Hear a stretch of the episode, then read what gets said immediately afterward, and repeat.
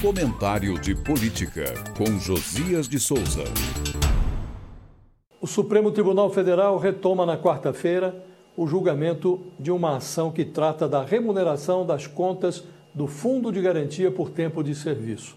Hoje, o saldo do FGTS é corrigido pela taxa referencial, ATR, que só nega aos cotistas até mesmo a reposição da inflação. Relator do caso, o ministro Luiz Roberto Barroso votou a favor da substituição da TR por outro índice capaz de assegurar aos trabalhadores que a correção do FGTS não será inferior à da caderneta de poupança.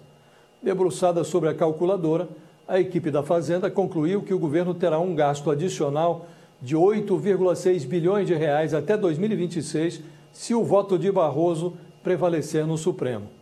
O ministro Fernando Haddad molha o paletó num esforço para convencer a corte a rejeitar a ação, que foi movida pelo Partido Solidariedade em 2014. Já lá se vão nove anos. O ministro André Mendonça já seguiu o voto de Barroso. O julgamento será retomado com o voto de Nunes Marques, que havia pedido vista do processo. O governo alega que a mudança na metodologia de correção do FGTS conspira contra o esforço da Fazenda para zerar o déficit público em 2024. Sustenta também que a novidade encareceria o financiamento das moradias populares do Minha Casa Minha Vida, um programa financiado com recursos do Fundo Compulsório dos Trabalhadores. Ironicamente, as autoridades não tiveram a mesma preocupação ao tratar da remuneração do Centrão.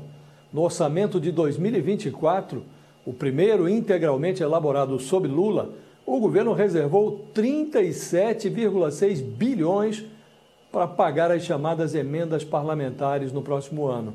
Os congressistas foram presenteados com um reajuste de 3,71% em relação às liberações programadas para 2023.